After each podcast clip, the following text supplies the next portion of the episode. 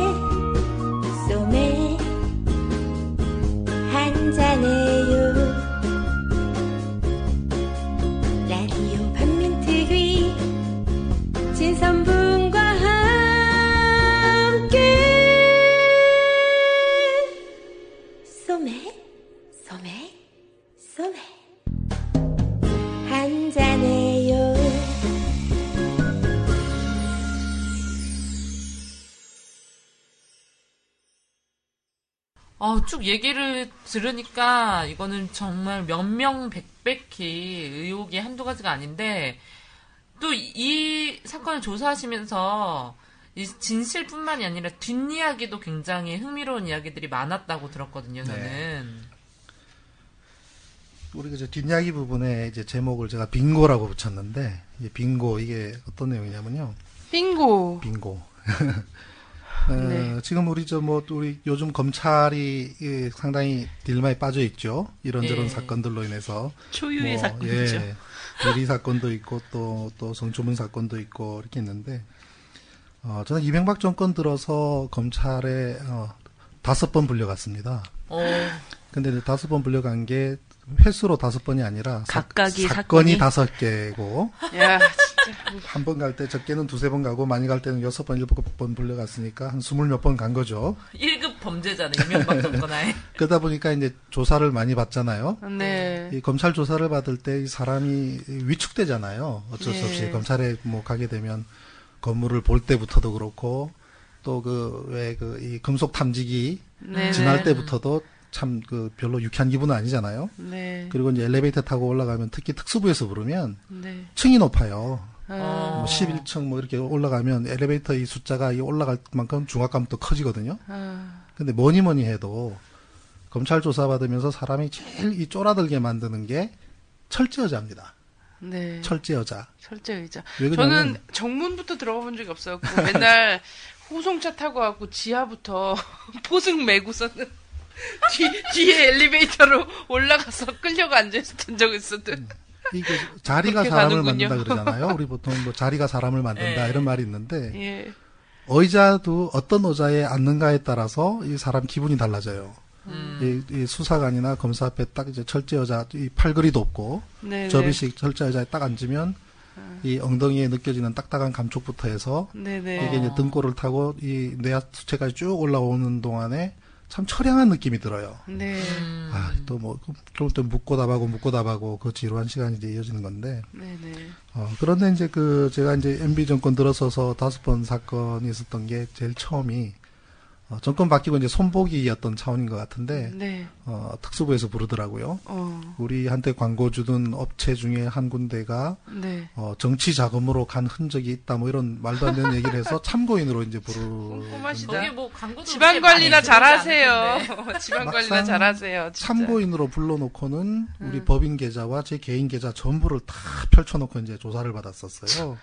아. 근데 워낙 가난하게 살았기 때문에 뭐 아무 이상 없이 예, 끝났던 사건이 문제야, 있고 우린데. 그리고 이제 또 두 번째가 이제 선거법 사건인데 예. 어, 2007년 대선 당시에 어, 그때 이제 선관위에서는 전방위적으로 이제 이명박에 대해서 불리한 글들을 삭제하라고 명령 공문을 보내왔습니다. 네. 매일 같이 뭐, 서- 뭐 글들 어 그것도 그냥 뭐 이런 욕설만 하는 그런 글이 아니라 네. 제대로 된 칼럼 이런 글들을 수십 개씩 지우라고 하니까 예. 정치 칼럼 사이트에 정치글 빼면은 뭐가 남습니까? 그렇죠. 그래서 이거는 너무 부당하다. 그리고 저 야당과 여당 이런 것을 뭐 형평성이 따진 것도 아니고 무조건 이명박한테 불리한 글들은 삭제하라고 명령을 하니까 이런 부당한 명령은 들을 수 없다. 그래서 거절을 거부를 했죠. 네. 그랬더니 결국 이제 정권 바뀌자마자 바로 이제 고소당하고 음. 기소가 돼서 어, 국가 명- 어, 기관의 명령을 210일에 거역한 죄로 징역 징역 1년 6개월 구형을 하더라고요. 네. 결국 이제 600만 원 벌금으로 이제 마무리가 된 사건이 있었고 아씨. 그다음에 이제 장자연 사건. 네. 이제 그 비운의 여배우 장자연 씨가 스스로 이제 목숨을 어, 네. 끊고 난 다음에 어, 그 내용이 이제 언론 어, 온- 어, 그 게시판에 많이 올라왔잖아요. 예. 그때 조선일보에서 전화 왔어요. 와서 네. 어, 그 방상훈 조선일보 사장이 관련된 네. 그런 내용들을 삭제해달라. 아. 그렇게 요청을 해요. 그래서, 어, 그것이 사실이 아니라고 입증하면 삭제해줄게. 어. 그랬더니, 어, 전 그렇게 할 거냐. 어, 그래서 우린 삭제 못하겠다. 입증해라. 그랬더니, 그러면 법적 대응하겠다. 그 어. 법적 대응해라. 그랬더니, 이제 조선일보에서 고소고발, 어. 그리고 이제 또 그, 방상훈 개인으로 또 고소를 해서 민사 두 건, 형사 두 건. 네. 그래서 손- 손해배상 5억 청구를 했더라고요. 어, 예. 아, 진짜 예, 그래서 또 검찰 조사를 받았고, 그거는 이제 최근에 이제 민사는 제가 어, 승소를 했습니다. 네. 예, 그래서 형사까지만 끝나면, 네. 어, 이제 끝나게 되는데, 그럼 이제 역으로 제가 무고로 또 조선일보하고 또 법정 싸움을 해야 되는 거고요. 한, 그리고 좀, 좀 이제, 봐줘서 한 3억만 거세요. 예, 그 다음에 네 번째가 이제 천안함 사건 지금 진행 중이고요. 그 다음에 네. 이제 다섯 번째 사건은, 어, 이명박, 어, 그 협박 사건이라고 있습니다. 네. 음. 제가 이제 그저 이 검찰이 어 노무현 대통령 그 어, 부엉이 바위에서 생을 마감하시고 네. 그 가족과 그 주변에 대한 모든 수사를 중단했지 않습니까? 예. 그때 중단한다고 해놓고 금년 들어서 다시 또이 네. 들춰보고 네. 그 노무현 대통령 딸그 음. 노정현 씨에 대한 수사를 재개를 해서 네. 제가 하도 화가 나서 좀 욕설을 좀 했죠. 또 아. 굵직하게. 아. 그랬더니 이제 그걸 협박이랍니다, 제가. 그래서 이제 어, 검찰에 불려가서 지금 이제 항소심 지금 지금 진행되고 있고 아. 그러다 보니 이제 검찰 조사를 많이 받다 보니까 이제 이 검사나 수사관들 조사를 받 게 되는데 이 천안함 사건만큼은 제가 두고두고 앞으로 잊지 못할 사건이 될 것 같아요. 그래서 네. 그 내용을 제가 쭉 이제 책에도 펼쳤는데 최창호 검사 제가 실명을 밝히겠습니다. 네네. 정말 굴곡진 인생의 네. 연속이네요. 이명박 최창호 정권의. 검사의 그 수사가 참 기억에 남는 이유는 네. 어 저한테 참 그 이 제가 피고인 신분이고 네. 음. 그런데 제가 충분히 말할 기회를 다 줬어요. 네. 우선 내가 자유롭게 말을 할 수 있게 하고 그리고 진지하게 들어줬어요. 네. 그리고 이미 또 저를 조사하기 전에 이 국방부와 또 합조단 쪽을 조사를 했기 때문에 네. 사건의 실체에 대해서 상당히 깊이 있게 파악을 하고 있고 네. 더구나 이 해운, 조선, 해양 이런 분야는 좀 전문 분야고 특수한 분야라서 이해하기도 좀 쉽지 않은데 어, 상당히 또 거기에 대한 이제 그 공부도 하고 그래서 어, 그런 말이 이, 뭐, 맞을지 모르지만 검찰 조사를 굉장히 상쾌하게 받았다. 네. 그래서 제가 이제 빙고라는 제목을 달았던 것은 한번 조사를 하는데 이제 검사가 질문을 하고 또 이제 답변을 하면 아다르고 어다르지 않습니까? 네네. 예, 그래서 어떻게 대답을 해야 어, 이 상황에서 가장 적절한 답변이 될까 고민을 하게 되거든요. 네. 그런 고민을 하고 있으면 워낙 또이 검사 양반이 이 두뇌가 명석하다 보니까 음. 자, 신 대표님. 이 논리는 이렇고 저렇고 저렇고 저렇고 이렇게 이렇게 가서 이렇게 간다라고 말을 대답을 하고 싶지요? 저한테 시간이 늦어서 그렇게 하죠. 그래서 내가 빙고 그랬습니다. 아, 근데 내가 한 번씩 이제 예민한 질문들을 해요. 그러면 특히나 이저 천안함과 무언가 충돌한 물체 부분은 민감하거든요. 네. 왜 그걸 갖다가 공개적으로 이야기하기 힘든 것은 그 물체가 우리 눈앞에 드러나지 않았기 때문에 네. 음. 하다못해 어뢰라고 하더라도 저 사람들이 조작을 해서 끄집어내도 어뢰는 우리 눈에 보이잖아요. 네. 그러니까 그것이 사실이 아닌 거를 이렇게 이제 짚어낼 수가 있는데 천안함과 충돌한 물체는 아직까지 실체가 드러난 적이 없단 말입니다. 이 정황만 있지. 근데 거기에 대해서 제가 이야기를 하거나 펼치면 음모론으로 빠지기가 쉽고 제가 설득력을 잃어버릴 수가 있기 때문에 그런 부분은 조서에도 남기고 싶지가 않더라고요. 그럴 때는 제가 이제 최검사한테 그랬어요. 어, 이거는 내가 그, 그 조서에 남긴다면 말할 수 없지만 오프 더 레코드라면 내가 이야기를 할 수 있겠습니다. 그러면 아 잠깐 쉽시다. 그 자기 방으로 와서 같이 담배 피면서 앉아서 얘기하면서 내가 하고 싶은 얘기를 충분히 얘기를 할 수 있도록 또 배려를 해요. 그러면 자기는 이제 최검사는 이 사건 실체를 파악하는데 또 그거로서 이제 또 도움이 되었겠죠.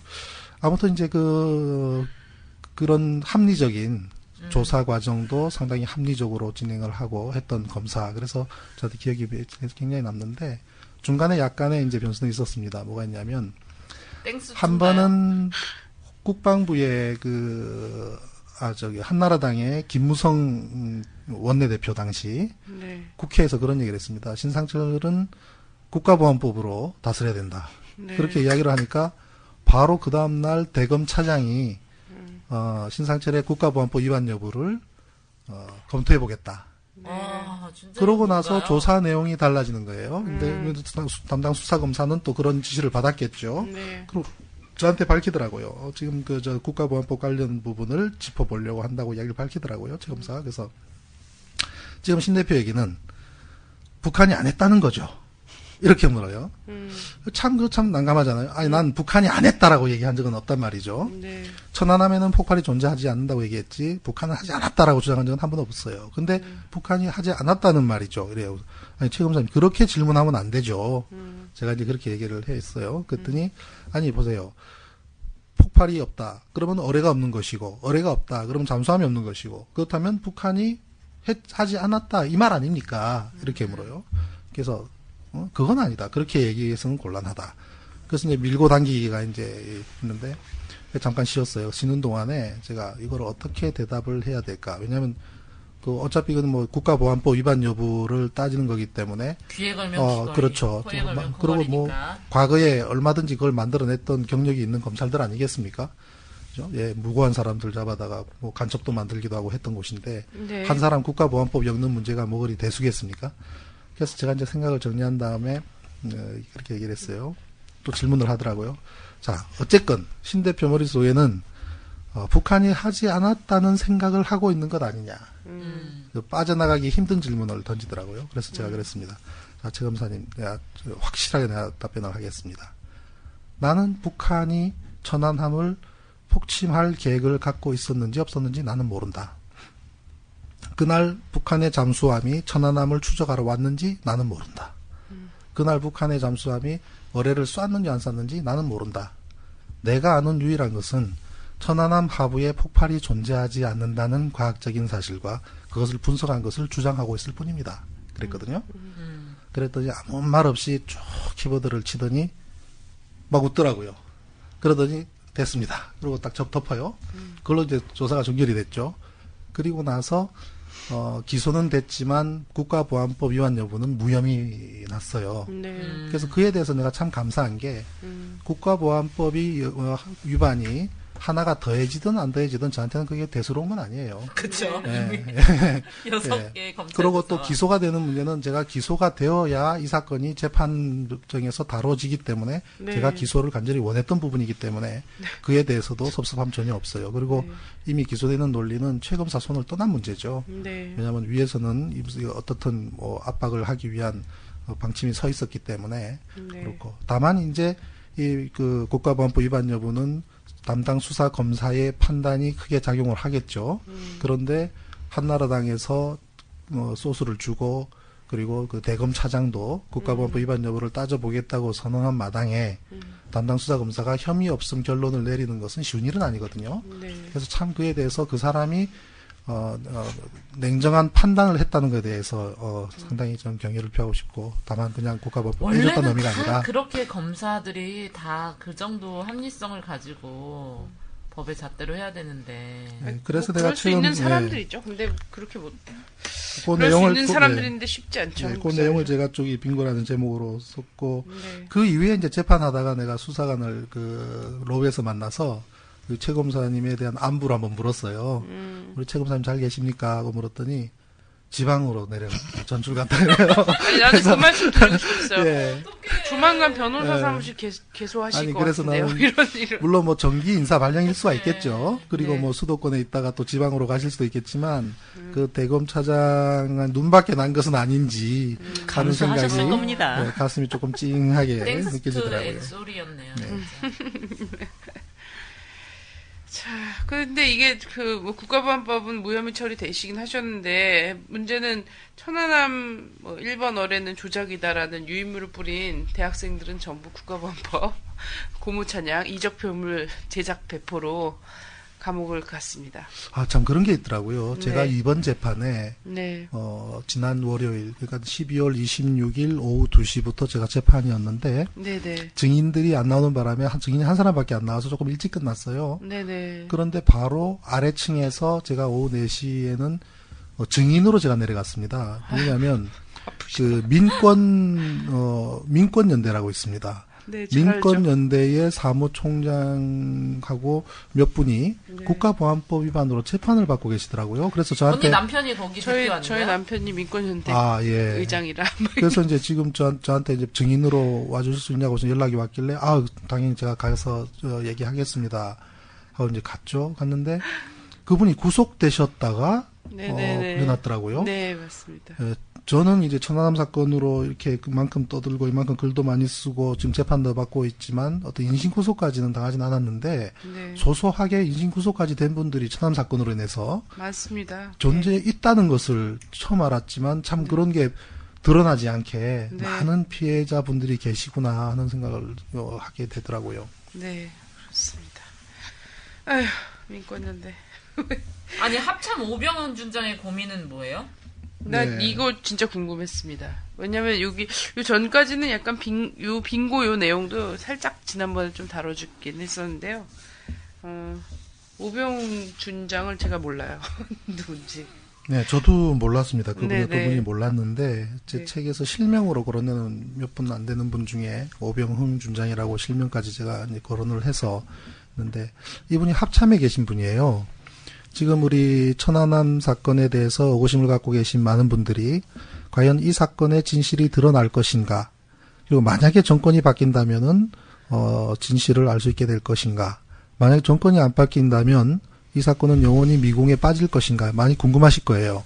네. 근데 어, 물론 정권 제 생각은 그래요. 정권이 바뀐다면 어 바로 새 정권에서 국정조사를 하든 그다음에 뭐 그 특검을 하든 어떤 방식으로든 재조사가 이루어지고 그러면은 빨리 진실이 드러나겠지만 그러지 않다 하더라도 내부적에 내부적으로 이런 그 진실이 단면이 드러날 수밖에 없을 것이다. 시간은 걸리겠지만 네. 그리고 그 한 단면이 합참에서 어 일어났습니다. 아, 예. 그게 바로 이제 오병웅 준장의 고민이라는 타이틀로 제가 이제 책에도 썼습니다만 그 어떤 음. 내용이냐면요.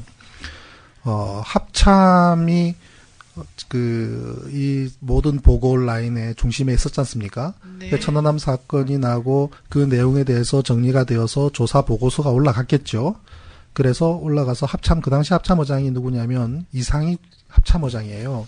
근데 이상희 의장은 어, 그 당시에 상당히 어, 곤욕을 치르게 되는데 사고 당일 날 대전에서 어, 어떤 합동 그 세미나를 하고 그리고. 또 한 잔 했죠. 이- 네. 어, 회식 회식을 하고 그래서 이제 술을 든 사신 상태에서 어, 이 합참으로 복귀를 하는데 어, 합참 오장쯤 되면 보통 헬기로 이동이 가능하거든요. 그리고 저, 네. 그, 당, 거기에 이제 교육 사령부에서 합참을, 어, 그 바로 그 헬기를 띄워서 합참까지 이동할 수도 있는데, KTX를 타고 이동했어요. 음. 우리가 상식적으로 국가 변란이 일어나거나 중대한 사고가 일어나거나 적의 침투가 있다고 하면은 그런 일이 일어나질 않죠. 네. 바로 긴급하게 움직여야 되는데 합참의장이 KTX로 움직였다는 사실 하나만으로도 초기에는 특이한 상이 없었다는 것을 충분히 우리가 유추할 수 있는 부분이고 네. 또 KTX로 이동하면서 핸드폰을 통해서 명령 지휘를 합니다. 음.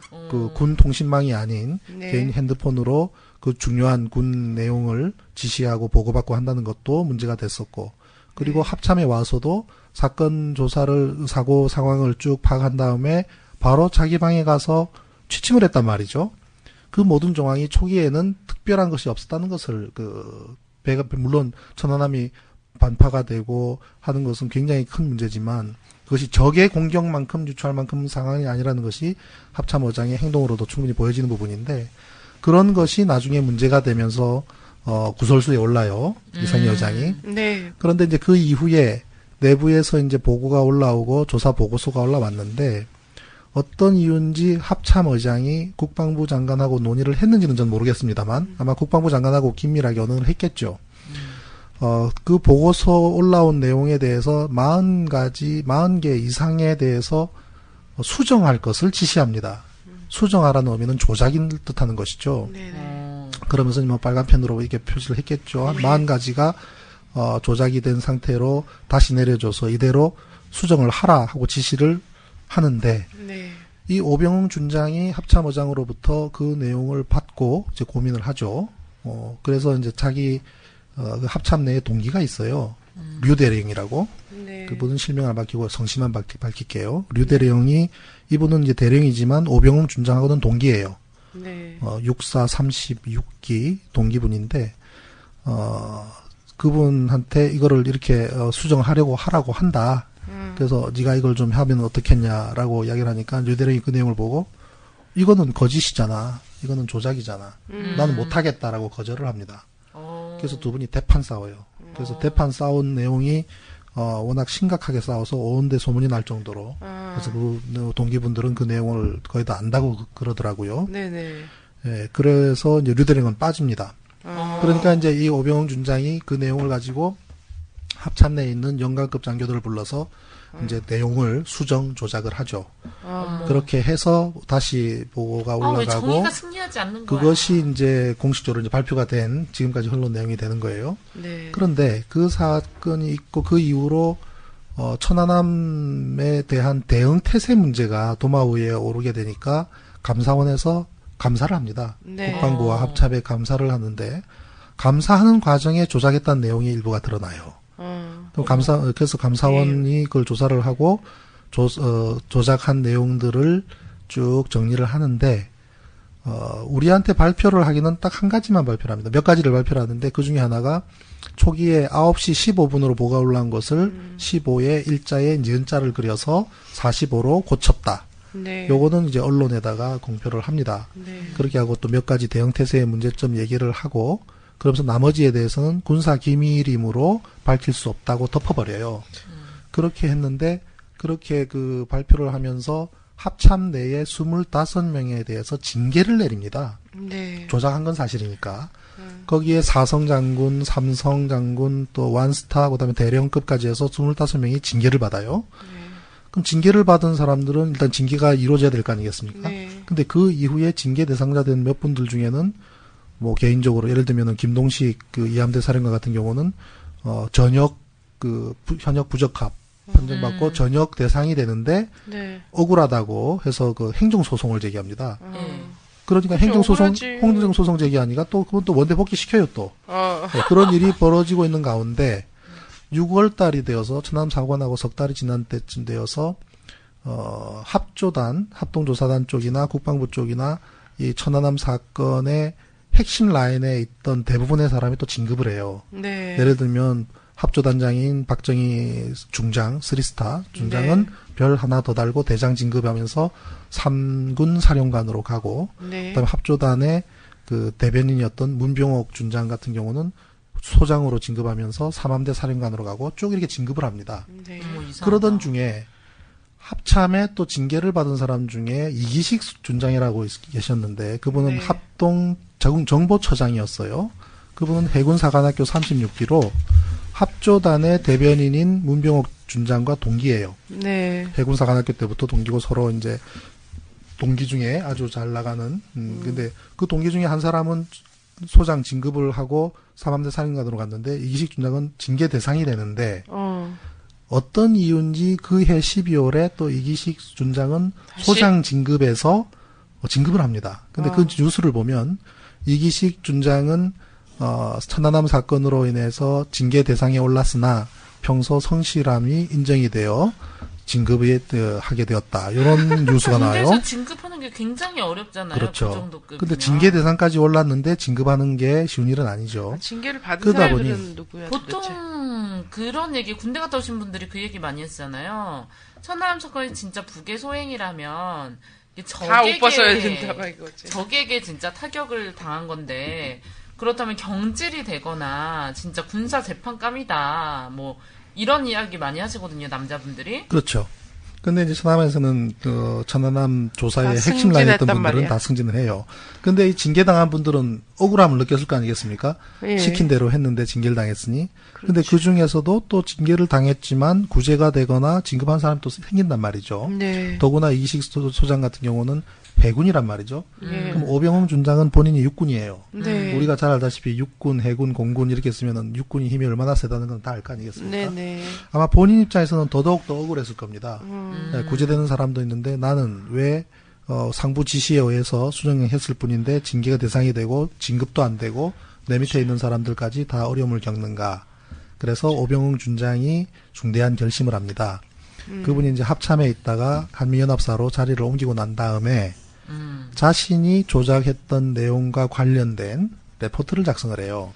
380페이지에 걸쳐 어, A4 용지로 쭉 정리를 해서 그걸 정리를 해서 어, 합참의장을 찾아갑니다. 근데 그때 어머. 합참의장은 누구냐면 어, 이상희 의장은 옷 일찌감치 옷을 벗고 한민구 의장이 합참의장으로 있는데 네. 한민구 의장 책상 위에다가 딱 그 페이지 380페이지 책을 올려놓고 어, 압박을 했다 그래요. 이게 언제쯤 어, 일인가요? 나는 이게? 억울하다. 이게 작년 2011년 네네. 2011년 겨울쯤이에요. 네. 그래서 어, 나의 억울함 그리고 나의 내 우리 부하들까지 해서 그거 하지 않으면 이 내용이 책으로 만들어질지도 모른다고 압박을 했다고 들었어요. 네. 그러자 이제 군 검찰 쪽에서 어 조사를 합니다. 예. 그래서 오병웅 준장에 대한 압수수색을 해요. 어머. 압수수색을 하고 결국 오병웅 준장은 옷을 벗습니다. 네. 제대를 했어요. 아, 근데 이런 내용이 어떻게 제가 알게 됐느냐? 네. 어, 그 당시에 그 어, 오병웅 준장 스스로 전역하고 난 다음에 굉장히 억울함을 주변 분들한테 많이 호소했다 그래요. 네. 어. 그러다 보니 그것이 어, 옆 주변에서 알려지고 알려지고 쭉 해서 모 언론사의 편집장 귀에 들어갔고 어. 그래서 모 언론사 편집장은 그 내용을 그때부터 취재를 하기 시작을 했고 네. 또 그다음에 이제 이 내용의 레포트를 작성한 사람이 있어요. 그러니까 내용을 정리하고 교정하고 정리해 준 사람이 그 당시에 어그 병이었는데 네. 제대를 하고 대학에 어 다시 복귀해서 재학 중인데 어. 그 학생도 이제 주변 친구들한테 얘기를 했나 봐요. 네네. 그런 내용을 그게 이제 또뭐 인터넷 언론 기자한테 어 얘기가 전해집니다. 네. 그래서 어 각각 다른 언론사에서 풀로 취재가 들어가요. 네. 그래서 취재를 어 지금도 거의 다 완료가 된 상태로 저는 알고 있습니다. 네. 예, 그래서 이제 그 내용을 어, 정리를 하고 있고 그리고 당사자인 오병웅 준장이나 그다음에 또 그것을 이야기를 한 그 대학생에 대해서 어 인터뷰나 이런 걸 하기 위해서 접촉을 하려고 해도 어디 갔는지 어. 어디에 있는지 연결이 안 되어서 기사가 완성될 때까지는 조금 더 시간이 걸릴 거라고 봅니다. 어. 그분들을 직접 만나봐야 되고 하기 때문에 예, 그래서 그 내용을 제가 훌러 들었기 때문에 그 내용을 이번 책에 소개를 했습니다. 네. 예, 그래서 만약에 우리 오병웅 준장이 본인이 억울함이 있고 또 그리고 또 그 어떻든 상부의 명령이든 아니든 그것에 대해서 사실이 아닌 내용을 수정하고 조작한 사실이 있다면 그에 대해서 사실대로 얘기하면 되겠죠. 네. 그리고 제가 이런 것을 얘기한 것에 대해서 어떤 출판물이나 그런 것에 의해서 어, 자신의 명예가 훼손됐다고 생각을 하면 또 저에 대해서 어떤 네. 법적인 또 제기하지 않겠습니까? 예, 예. 그러면은 사실관계를 또 우리가 법정에서 따져보면 되는 것이고요. 진실을 밝히는 과정이기 때문에. 네. 그래서 맞다. 제가 이제 우리 오병웅 준장에 대해서 네. 어, 책에다 소개를 했는데 간곡하게 부탁드리고 싶은 것은 네. 같은 동기지만 우리 오병웅 준장은 상부의 명령에 의해서 조작가 수성을 하신 분이고 네. 그다음에 그 동기인 류대령은 이것은 어, 옳지 않다고 해서 거부하신 분인데 네. 그 동기분들이 두 네. 분이 같이 잘 언언을 하셔서 네. 진실이 무엇인가 하는 것을 국민들이 알 수 있게 해준다면 그것이 가장 바람직한 것이 아니겠는가. 네. 그것이 바로 우리 군의 명예를 살리는 길이고 또 우리 또 그 해군의 그 안타까운 그 목숨 또 그 구조에 같이 또 참여했다가 또 유명을 달리하신 우리 금양호 어선들까지 포함해서 네. 많은 분들의 그 영혼을 어, 위로할 수 있는 것은 진실을 있는 대로 어, 알게 하고 밝히는 것이 아닌가 예, 그런 의미에서 제가 음. 책에 어, 비중 있게 다뤘습니다. 아, 네. 야, 군 내에서의 사실상 아는 분들이 굉장히 많으니까요. 군 내에서의 양심적인 목소리 이런 것들이 정말 간절한 것 같습니다. 근데 뭐 영원히 틀어막을 수는 없어요. 예. 저희도 이런 일 하면서 정말 그런 일을 많이 봤잖아요. 무섭지 않아? 음. 어, 그런 얘기를 많이 듣는데, 저희도 그 신성철 씨한테, 아우, 좀 위협되지 않으세요? 좀 두렵지 않으세요? 이런 얘기를 했는데, 그런 게 없으신 것 같아요. 진실을 난 얘기하는 거지, 누구를 선전하거나 선동하거나 이러려고 하시는 게 아니잖아요, 지금 들어보면. 그래서, 뭐 법적인 소송이 걸리면 오히려 이게 더 이슈화가 되는 거고 여기에서 내가 정직하게 어, 싸우면 진실은 밝혀진다 이런 자신감을 음. 갖고 계시는 거 저희가 확인할 수가 있, 네요 네. 사실 진실은 수식이 필요 없어요. 꾸미는, 꾸밀 게 필요 없고, 이런 거를 사실 진실이 가장 쉬운 건데, 늘 좀 어렵게 만든 사람들이 있는 거죠. 이걸 갖고.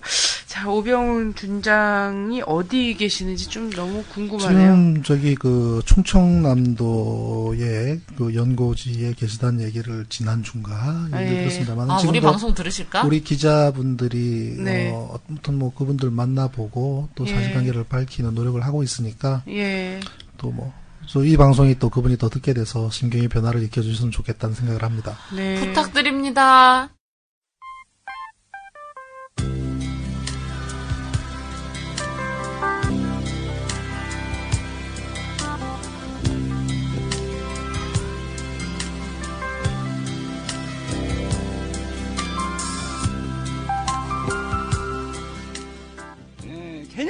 는 여자들의 센스다. 예, 라디오 판매특위. 네, 저희가 지난주와 이번주 이러면서 이제 이 다뤘던 칼기와 천안함의 2부들을 다룬 거잖아요. 정부 당국은 북의 소행이라고 강력히 이야기했지만 진실 앞에 이 거짓된 조작된 사실들이 속속 드러나고 있습니다. 이들은 이 자신의 부정의와 거짓들을 북의 소행이라고 이야기하면 모든 면죄부가 치러질 거라고 생각하지만 진실 앞에서 당할 자는 어디에도 없다. 이런 생각이 들고요. 저는 근데 이 사건이 왜 일어나는가 이것들을 잘 봐야 될 것 같아요. 칼기나 천안함이나 뭐 다 아시다시피 칼기에는 대선이라는 것이 있었고 천안함 뒤에는 6.2 지방선거가 있었습니다. 이것들을 봤을 때 이들이 왜 선거를 이용해서 만들려고 했었던가는 자신의 기득권을 유지하기 위함이었던 건 분명하지만 더욱구나 이게 자신의 기득권 이것만 보지 말고 국제 정세를 함께 그리고 한반도 정세를 함께 보시면 이 사건을 왜 이들은 조작을 했을 수밖에 없는가라는 건 사실들이 드러나죠. 그래서 칼기를 보시면 이 당시 배경, 이 사건이 왜 일어났었던가라고 했을 때 당시 87년이잖아요. 이 80년에 레이건 미 행정부가 등장을 합니다. 사실 70년대 미국이 무역 적자와 재정 적자라는 이 쌍둥이 적자의 허덕이었던 상황이죠. 그리고 자본주의 체제 내에 어, 세력 내 갈등도 심각했습니다. 이런 과정에서 미국이 대내외적인 위기가 높았죠.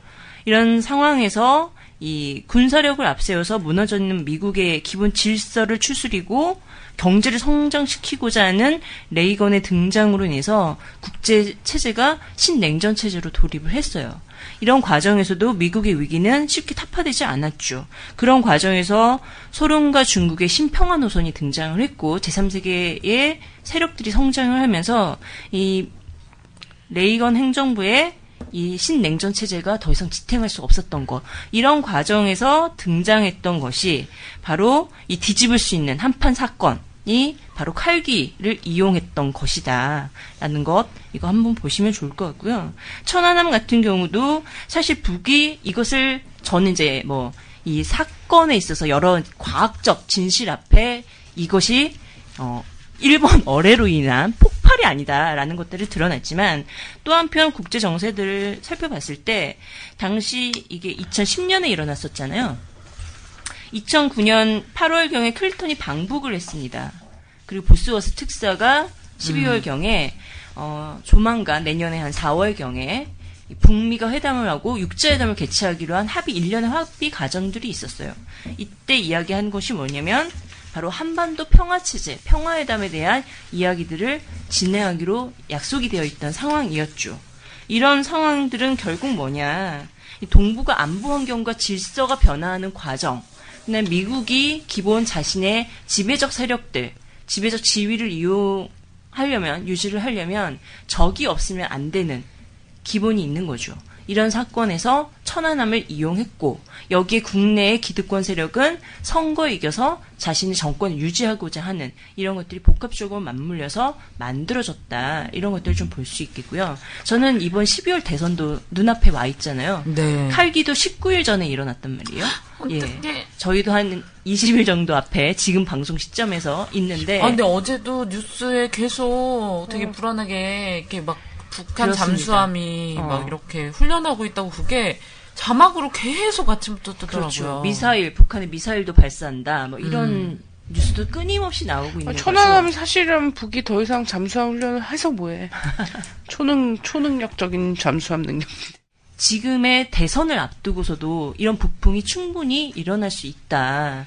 이런 것들을 좀 잘 확인해 목숨 보시고 걸었을 거예요, 진짜 보수. 맞습니다. 네, 그랬을 그렇습니다. 때 우리가 이 조작된 현실 앞에 우리가 진실을 바로 보고 혹시나 이런 사건이 터진다면 이 또한 선거를 이용하기 위한 북풍이다라는 것들 눈여겨 보시면서 어, 우리 대선을 잘 맞이했으면 좋겠습니다. 네. 올 여름에 나왔던 게 있죠. 천안함 사고 직후에 이명박 이랑 친하게 지내는 차관급 인사들의 모임 있지 않습니까? 무구회, 청와대 내 모임, 무구회에서 천안함 사고 직후에 했던 얘기가 있죠.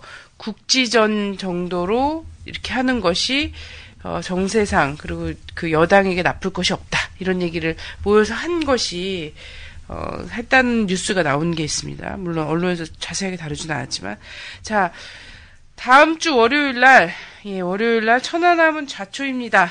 5만 가지 거짓말로 덮어버린 하나의 진실. 천안함은 좌초입니다. 라는 책이 나옵니다. 네, 서점에 가실 준비들을 하시고요. 이 책을 통해서 더 자세한 내용을 만나볼 수 있었으면 좋겠습니다. 음. 예, 오늘 너무 네, 감사합니다. 고맙습니다. 먼저 힘내세요. 네, 감사합니다. 네. 화이팅! 투더코어.